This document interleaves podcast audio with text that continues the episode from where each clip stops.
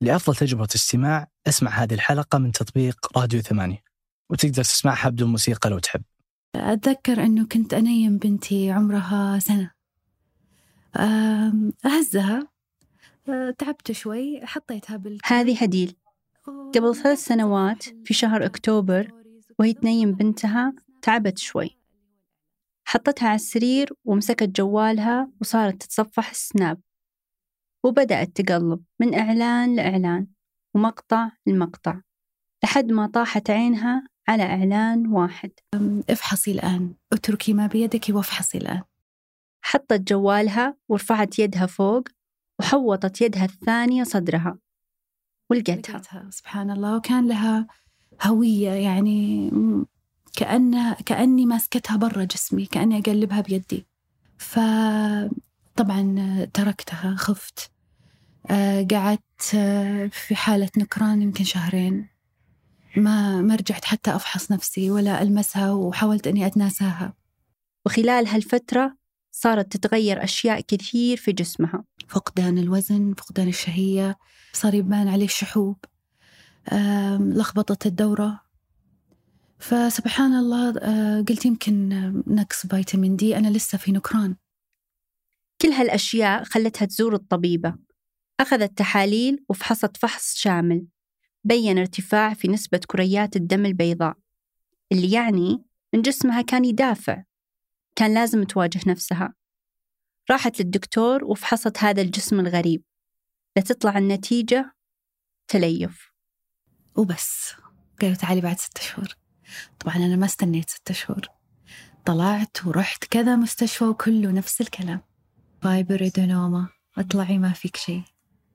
كلهم يقولوا لي اطلعي مو مو cancer وأنا أقول cancer أنا يمكن cancer أنا خايفة يكون cancer هديل صغيرة.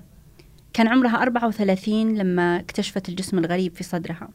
ما عندها أي تاريخ عائلي لسرطان الثدي. ومن هالسبب استبعد الدكتور تماما أي احتمالية بالإصابة. مرت ست شهور على أول تشخيص. كبر وتغير في شكل الورمة. ورجعت هديل للعيادة. لكن هالمرة مع طلب محدد. ما كانت تعرف وشلون انزرع براسها. لما جيت وقلت آه أنا أبغى خزعة. أتذكر الدكتور قال لي ليش الخزعة؟ خلاص من واضح هذا فايبر إدينوما إذا والله ضايقتك تعالي بعد ستة شهور ثانية أشيل لك إياها. الخزعة هذه هي عينة تؤخذ من أنسجة الثدي. لتفحصها بشكل أدق. لتعطي نتيجة أوضح وأكثر ثباتا طبيا. لكن هديل ما أخذتها. ست شهور. ست شهور كان لازم تنتظرها. بس هديل ما قدرت تصبر. والجسم الغريب اللي كانت تتجاهله صار هاجسها. وصارت تدور من دكتور للثاني. تطلب شيء واحد بس. أنا أبغى خزعة. أنا أبغى الخزعة هذه أنا كنت أقولها دائما أبغى خزعة. الكلمة اللي ما وقفت ترددها هديل. الكلمة اللي ما حد من الدكاترة الأربعة سمعها. وبعد سنة أو بالأصح 11 شهر بالضبط رجعت هديل للدكتور اللي شافها أول مرة. مراجعة. ومن حسن الحظ أنه ما كان موجود. فقابلتها أخصائية الأشعة التداخلية. تطلع في أماكن أنا ما هم راح شخصني فيها اللي هي الغدد الليمفاوية تحت الأبط وفوق. رقت. أنا ما حد رقى بال ultrasound ما حد رقى. كانوا كان إكلينيكيا فحص يدوي أو بال ultrasound تحت عند ال mass لكن ما حد صار يرقى. إلا هي حبيبتي الله يسعدها ويجزاها. خير كانت الأخصائية مصدومة من النتيجة وتطور الحالة في الأوراق ومن خلال الفحص. وبالنهاية ما كانت متأكدة إلا من شيء واحد بس وهو ضرورة هديل تسوي خزعة. هي قالت خزعة أو ما قالت أنا انهارت أنا قلت أنا كنت أطالب بالخزعة سنة قالت لي يا هديل هذه مو ورمة واحدة أورام.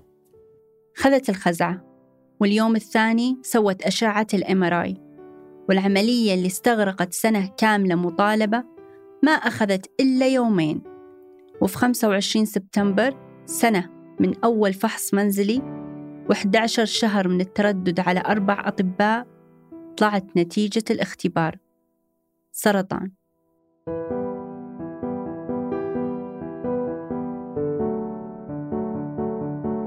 في الحلقة من أصوات أنا سمر سليمان. بودكاست أصوات هو أحد منتجات إذاعة ثمانية. في كل حلقة بنستعرض قصة أو مجموعة قصص حقيقية بأصوات عربية. نتكلم فيها عن تجاربهم وجانب من حياتهم. هالحلقة مهداة لمرضى ومتعافي السرطان. وبشكل خاص سرطان الثدي. سنة كاملة. سنة لتكتشف هديل السبب الحقيقي لتعبها وانخفاض وزنها وإعيائها. سنة كانت كفيلة أنها تضاعف المرض وتنقله من الدرجة الأولى لدرجة أكثر حدة واللي كان ممكن يقيها من المواجهة الشرسة مع المرض. بعد ظهور النتيجة بدأت هديل تستعد للجلسات الكيماوي. ما كان في شيء أشرس ممكن تتخيل من مواجهة السرطان بحد ذاته. لكن قبل يومين بس من أول جلسة علاج كيماوي لقت نفسها أمام صدمة جديدة. أنا ذكرني في العيادة مع طبيب الأورام فكانوا يتكلمون آه، على على نتائج الخزعة. إنه كان الدكتور عنده doubts شكوك يبغى يتأكد قبل لا يعطيني الكيماوي يقول إن شاء الله مو triple negative ندعي الله إنه ما يكون triple negative أنا ما كنت أفهم إيش يعني. هديل كانت مع طبيب مصاحب في هالموعد. بنت خالتها اللي كانت تناقش الدكتور عن نتائج الخزعة واللي معه كانوا يعيدون ويكررون مسمى هالنوع الغريب triple negative أو الثلاثي السلبي. طلعت هديل من العيادة وبنهاية الممر وهي تودع بنت خالتها على طول مسكت جوالها وكتبت triple negative breast cancer search click أنزل بعيوني أنزل أنزل. أبغى بس كلمة تعطيني أمل بس. ما كنت أشوف إلا الأشرس الأخطر الأندر اللي ما يفضلونه ال oncologist زي ما هو قال. هو فعلا ما كان يبغاه. كان يقول إن شاء الله لا إن شاء الله لا. انهارت انهارت انهارت يعني يعني أنا لما سمعت عن triple negative breast cancer أنا بكيت أكثر من يوم بكيت من كلمة cancer لحالها حسب جمعية السرطان الأمريكية معدل الإصابة بسرطان الثلاثي السلبي هو 10 إلى 15% من مجمل الحالات وهو أكثر الأنواع شراسة. أما علاجه يتنوع ما بين الجراحة والعلاج الإشعاعي والكيماوي وبدأت هديل رحلة علاج الكيماوي. أنا رحلة الكيماوي أكتب فيها كتاب من من الآلام من, من كل شيء. أخذت هديل الكيماوي لمدة سبع شهور ونص 13 جلسة تعرضت فيها لأقوى أنواع الكيماوي اللي ما كان سهل أبدا لا على المستوى النفسي ولا الجسدي. وطبعا ما كانت تعرف الاسم الطبي له. وبالتحديد ما كانت تعرف الاسم الطبي لأول كيماوي أخذته. كل اللي تعرفه أن لونه أحمر وحرارته كانت كفيلة أنها تموت كل عروق يدها اليسار. بس في يوم من الأيام سمعت الممرضات يرددون الاسم الحركي له. The Red Devil. الشيطان الأحمر. أنا ارتعدت قلت إيش الشيطان الأحمر؟ أخذت هديل من هذا ال chemo أول خمس جلسات. سبحان الله. Red Devil هذا اسم على مسمى صراحة. يعني الفترة الأولى اللي كان الكيماوي هذا الصعب مرة. هذا أنا كنت يعني حرفيا أنا كنت يوم ورا يوم أنا بالطوارئ. آلام ما كنت حتى أمشي. أه، يعني ألم من أول من العمود الفقري إلى آخرة يعني زي الشوتينج بين زي يعني كان زي شو أقول لك يعني؟ زي الكهرباء يعني زي كأني قاعدة أتكهرب أتكهرب طول الوقت. بالجلسة الرابعة بدأ يطيح شعرها. فأثناء ما أنا كنت أنتظر في غرفة الكيماوي. آه، أذكر أني كنت أبكي. فسبحان الله أبكي وما أعرف ليش. يعني يعني كان كذا جتني جاني شعور ما أعرف. يعني كان هذاك البكاء ما عمري بكيت زي هذاك اليوم. في, في يعني بكل جلسات الكيماوي هذاك اليوم. كانت لوحدها ما حولها أحد. حزينة مو بس على فقدان شعرها أو ألمها من الكيماوي. كان الأثر الأكبر هو وفاة خالتها اللي كانت تتمنى تبشرها بتعافيها. وفي خضم نوبة البكاء دق الباب. فقلت تفضل تفضلي. فتحت الباب وكانت إحدى سفيرات زهرة. قصة زهرة بعد الإعلان.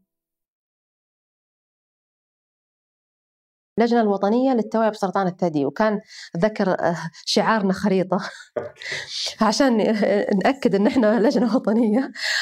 بس آه، وكان عليه شريطة وردية. هذه هنادي العودة المديرة التنفيذية لجمعية زهرة وأحد المؤسسين الأوائل قبل ما تكون الجمعية جمعية. يعني تخيل كان يخلص الدوام ستة وكنت أنا وياها نقعد نشوف الكمبيوتر.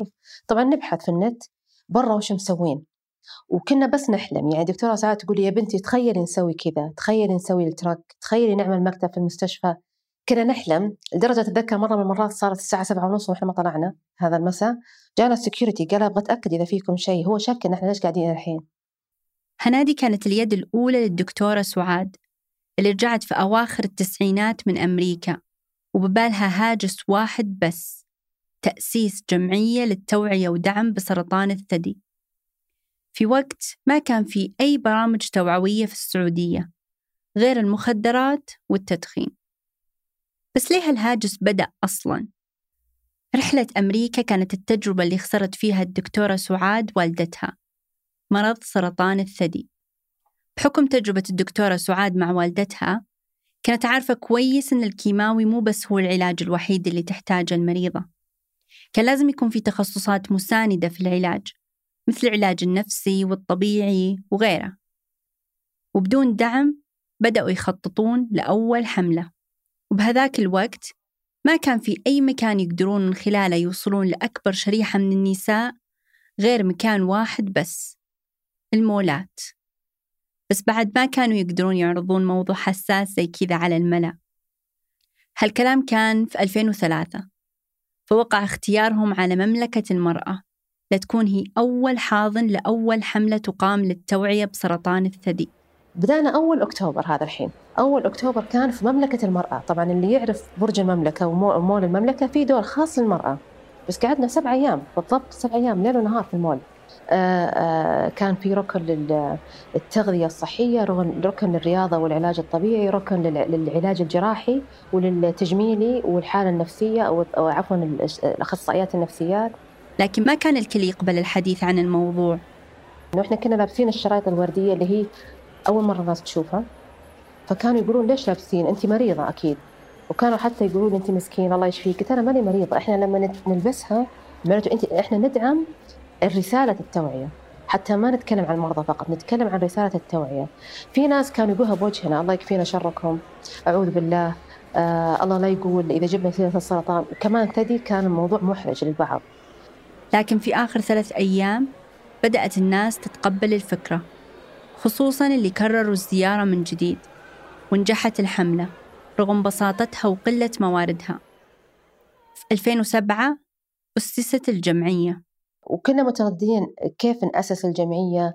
إيش نسمي الجمعية؟ وقع الاختيار على اسم زهرة اللي هو اسم والدة الدكتورة سعاد وعرضوا فكرة المشروع للأميرة هيفا بنت فيصل آل سعود. اللي وافقت على تبنيه وأن تكون عضو مؤسس له. وبعد أربع شهور بس صدر خطاب الموافقة. طبعا إحنا بصراحة طبعا ما كان في بريد ولا إيميلات ولا شيء في الأيام على الأقل يعني بيننا وبين الوزارة. فرحت بنفسي الوزارة وأخذت الخطاب. أخذته وأنا أرتجف لأن أتذكر أن كنت أتكلم مع دكتورة سعاد مع دكتورة سعاد وصلها خبر الموافقة والتأسيس قبل. آه وتكلمت مع نوف ضويان الآن لأن هي أمين صندوق المجلس من الأعضاء المؤسسين. أن الموضوع ترى صار جد الحين.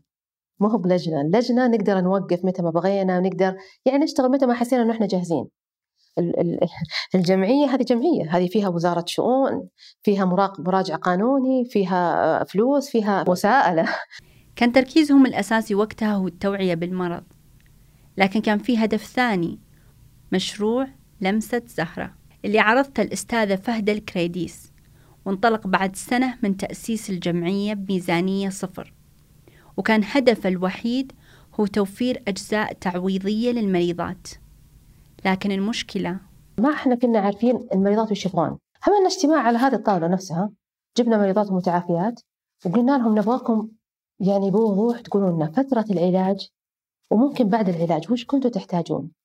إحنا كنا مثلا إحنا أنا وفهده متحمسين على البواريك بس ما كنا ندري انه في قطعة تلبس تحت الباروكة لأن هم أصلا ما كان كان عندهم شعر لازم يلبسونه عشان الباروكة لا تطيح. آه مثلا ال body lotion قالوا إحنا ما نقدر نحطه إذا عندنا علاج إشعاعي ما نقدر مثلا لازم يكون عندنا كريم آه غير عطري. آه آه نحتاج آه رسومات للحواجب لأن إحنا حواجبنا تطيح، سمعنا منهم أشياء ما كنا متوقعينها وكتبناها. لمسة زهرة هو أحد أول المشاريع اللي بدتها الجمعية ونجاحها مستمر لليوم.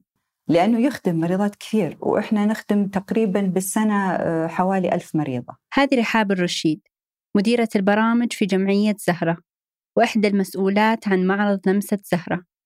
بس حتى مع الألف مريضة اللي يخدمونهم لا يزال المعرض يواجه مشكلة وهي إن فيه نساء كثير ما يعرفون إن هالخيارات متوفرة لهم. لكن حتى الآن إحنا نعاني من هذه النقطة. ممكن تجي يعني مثلا في مرة من الأيام آه، قابلت مريضة كانت آه، آه، حاشية هذه المنطقة بملابس قديمة لأنها مو عارفة أنه في خدمة زي كذا. ما زال الجانب التوعوي مهم للجمعية واليوم كل اللي تتمنى تحققه هو أن يكون الفحص مثل فحص ما قبل الزواج إلزامي وشيء الناس تستنكر اللي ما يسويه.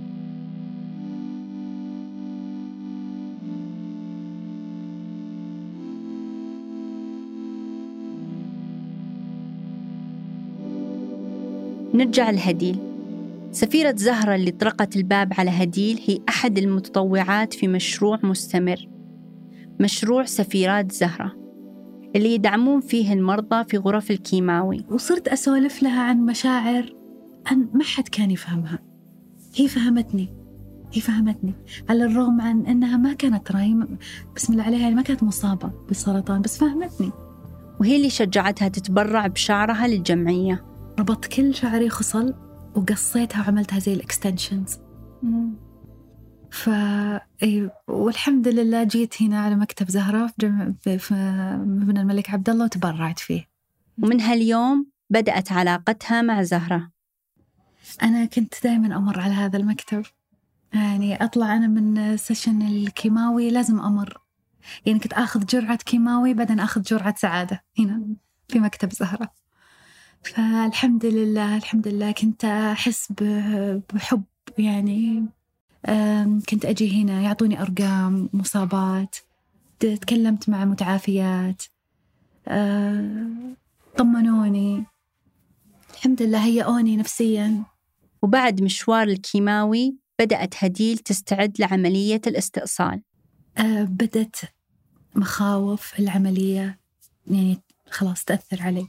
يعني كيف هل أنا يعني استئصال تام؟ هل ماني عارفة؟ بديت أسأل الجراح. وقت النقاش مع الأطباء هديل كانت مصرة تستأصل كلا الثديين وجت يوم العملية. العملية كانت في 6 رمضان مايو 2018 اليوم اللي هديل ما راح تنساه. أذكر أني كنت أصيح أصيح اللي أنا يعني حتى بكائي كان هادي. طول طول هذا كنت مع نفسي أبكي. يوم العملية أنا كنت أبكي بصوت.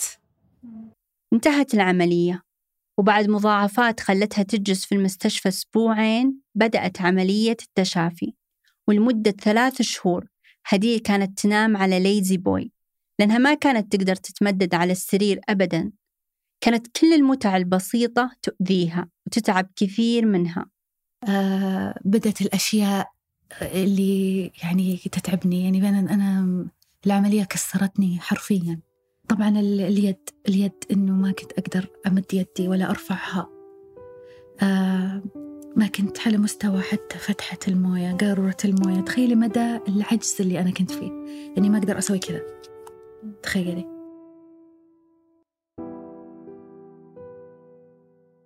هديل. هديل آه يعني يعني تحولت لنا في العلاج الطبيعي. هذه نوف ضويان متخصصة في العلاج الطبيعي وهي أول المتخصصين في علاج الوذمة الليمفاوية في مستشفى التخصصي. كانت أحد مؤسسي جمعية زهرة وهي اليوم أمين صندوق الجمعية. ما حقول كثير تأخرت شوي آه لكنها آه يعني عانت في الفترة اللي هي قبل ما تبدأ برنامجها العلاجي. نرجع نقول كان الألم الخوف الخوف من أني أنا أفقد حياتي الطبيعية. يعني الإنسان لما يحس أنه ما عاد يقدر يحرك إيده يقعد يفكر آه، أنا هل معقول أرجع زي ما كنت؟ يمكن ما عاد أقدر أرجع زي ما كنت. الخوف والشدود والآلام هذه مرت بها هديل لفترة نسبية والسبب كان تأخر بسيط في عملية التحويل. لكن هديل قدرت تواجهها بعزم لأنها كانت جدا متفائلة ومتحمسة ترجع مثل أول. زي الدينامو ما شاء الله عليها. هي عاد اللي تبي يلا خلينا نسوي يلا نسوي. مثلا لما أقولها ألمتك عادي عادي يلا أتحمل زيادة. آه، لأنها كانت عندها آه، يعني إصرار إنها تنجح. وترجع طبيعية مية بالمية وترجع تكون إنسانة فاعلة و- ولها دور إيجابي في المجتمع. مع الأيام رجعت هديل تبني نفسها من جديد.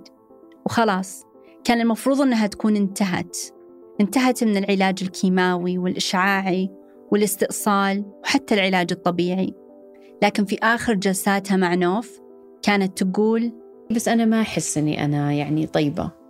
أنا يمكن ما عندي شيء يعني فيزيكلي جسمي أقدر أحرك إيدي كتفي. بس أنا ما أحس إن فيني شيء ثاني بعد. أنا ما أقدر أوصف لك إياه يمكن ما تقدرين تعرفينه أو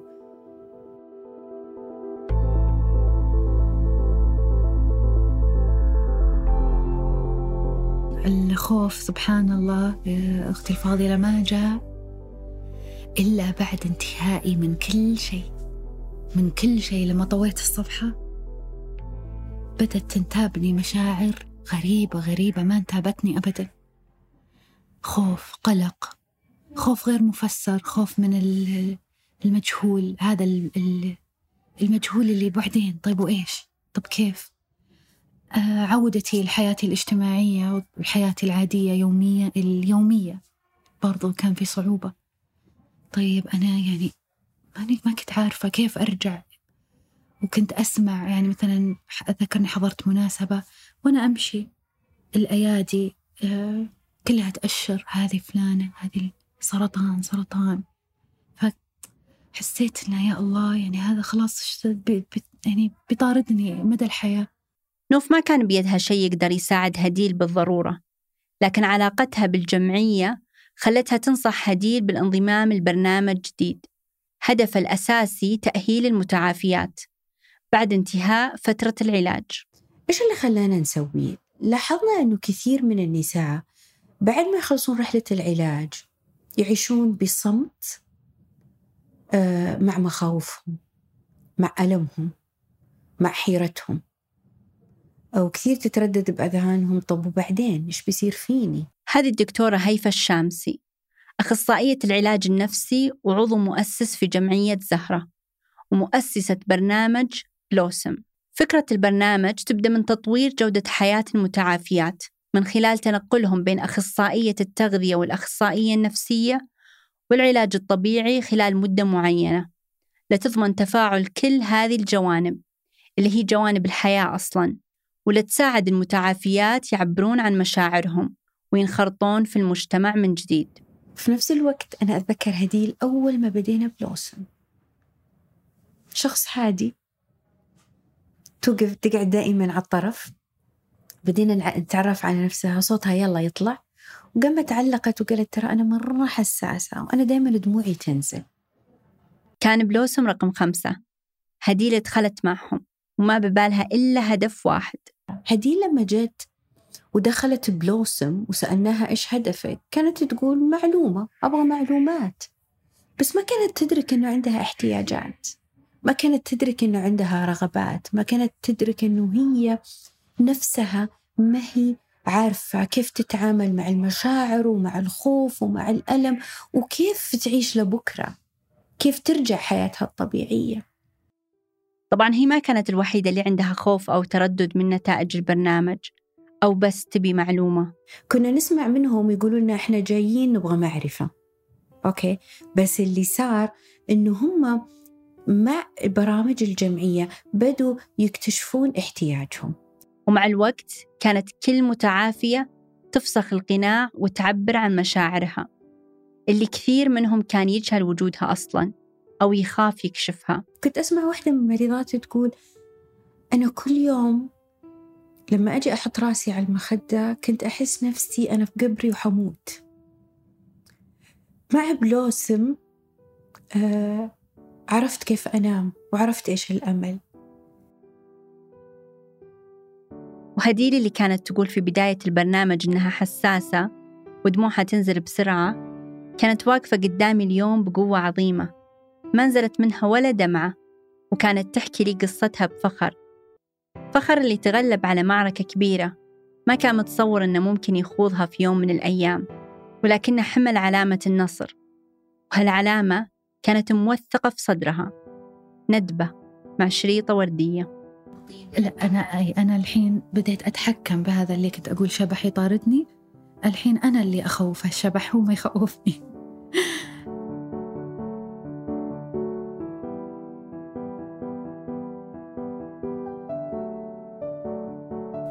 أنتج هذه الحلقة من أصوات أنا سمر سليمان ومازن العتيبي. حررها مازن وعمل على هندسة الصوت محمد الحسن وراجعها ثمود بن محفوظ والوليد العيسى. لو عندكم قصة ودكم تشاركونها في بودكاست أصوات راسلونا على أصوات الثمانية دوت كوم. نراكم على خير.